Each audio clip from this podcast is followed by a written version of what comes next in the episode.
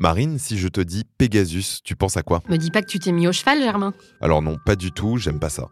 Je voulais surtout te parler du projet Pegasus. Tu sais, cette affaire de cyberespionnage qui a fait scandale l'été dernier suite aux révélations du consortium international de journalistes. Pendant six mois, 17 médias dont Le Monde et Radio France ont enquêté sur un logiciel de piratage de smartphone baptisé Pegasus qui espionnait près de 50 000 personnalités politiques, acteurs de la société civile et journalistes dans le monde entier. Cette enquête de grande ampleur a été pilotée par l'association d'investigation Forbidden Stories, avec le soutien d'Amnesty International. En unissant leurs forces, les médias ont réussi à analyser un nombre de données considérable pendant les six mois de leur enquête sur ce scandale de surveillance numérique de masse.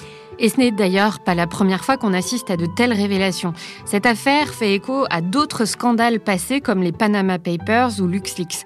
Dans les deux cas, des fuites de données ont permis à l'ICIJ, le consortium international des journalistes d'investigation, de mener l'enquête et de révéler aux yeux de tous les plus gros scandales de notre temps. On voit que l'investigation a encore de beaux jours devant elle, mais concrètement, comment s'organise ce travail collaboratif à l'heure du numérique? Orange vous présente le mémo. Bonjour Marine. Bonjour Germain. Bienvenue à toutes et à tous dans le Mémo, le podcast qui décrypte pour vous l'actualité de la société numérique à travers les médias. Aujourd'hui, on se demande comment l'apport du numérique a transformé le journalisme d'investigation. Eh bien, dans les affaires Pegasus, LuxLeaks ou Panama Papers, des fuites de données ont permis à l'ICIJ de mener l'enquête. Dans l'affaire des Panama Papers, un article de The Conversation met bien en avant la capacité des journalistes et des médias à coordonner leurs efforts pour traiter des données en masse et investiguer à l'échelle mondiale.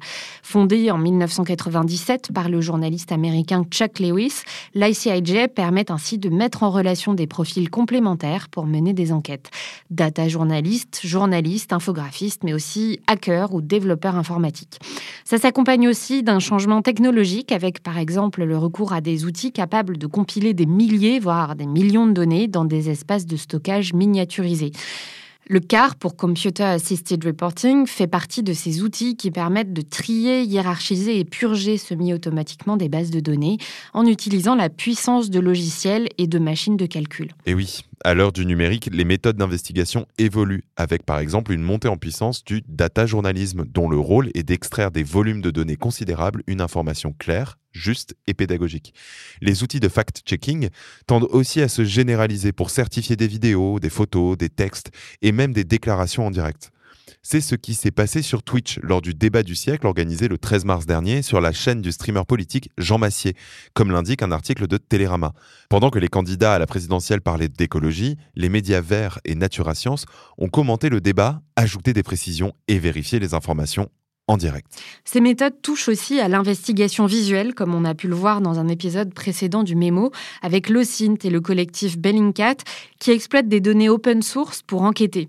Or, ces pratiques, utilisées par des contributeurs indépendants, ont inspiré plusieurs médias traditionnels qui ont mis en place leur propre département open source. C'est le cas du New York Times et de sa division de Visual Investigations, ou encore de l'équipe du Washington Post dédiée à l'investigation à partir d'indices scientifiques.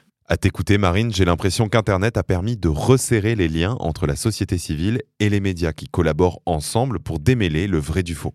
C'est le cas, Germain. Internet a facilité l'éclosion de nouvelles formes et pratiques journalistiques en donnant davantage d'importance à la communauté en ligne. C'est en tout cas le point de vue de Jimmy Wales et Orit Koppel qui expliquent dans un article de Foreign Policy que les internautes peuvent être acteurs de la collecte et de la conservation des informations. En cofondant Wikitribune en 2017, ils ont voulu créer une plateforme sur laquelle bénévoles et journalistes professionnels disposent des mêmes droits d'édition. Ce modèle collaboratif permet aux internautes de participer activement à la production de l'information et à sa diffusion, tout en garantissant, d'après eux, une plus grande transparence et impartialité. Il existe aussi d'autres modèles, comme celui de Médiacité en France, qui associe le public aux enquêtes de ces journalistes.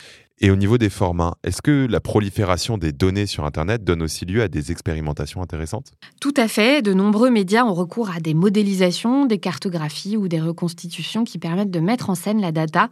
À ce sujet, j'ai récemment vu passer un article produit par l'équipe Visual Storytelling du Financial Times, dans lequel la désorganisation de l'armée russe en Ukraine est montrée à travers un format mêlant texte, animation, vidéo et une carte 3D.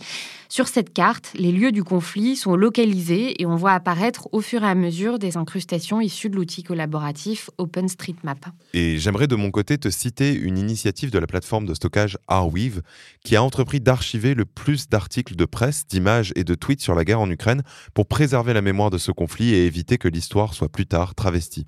De quoi faire le bonheur de tous les journalistes et enquêteurs en herbe qui voudront demain se pencher sur le sujet.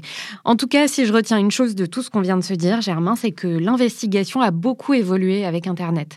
D'un côté, on voit que les journalistes ont accès à des moyens, des données et de nouveaux alliés qui facilitent leur travail d'enquête.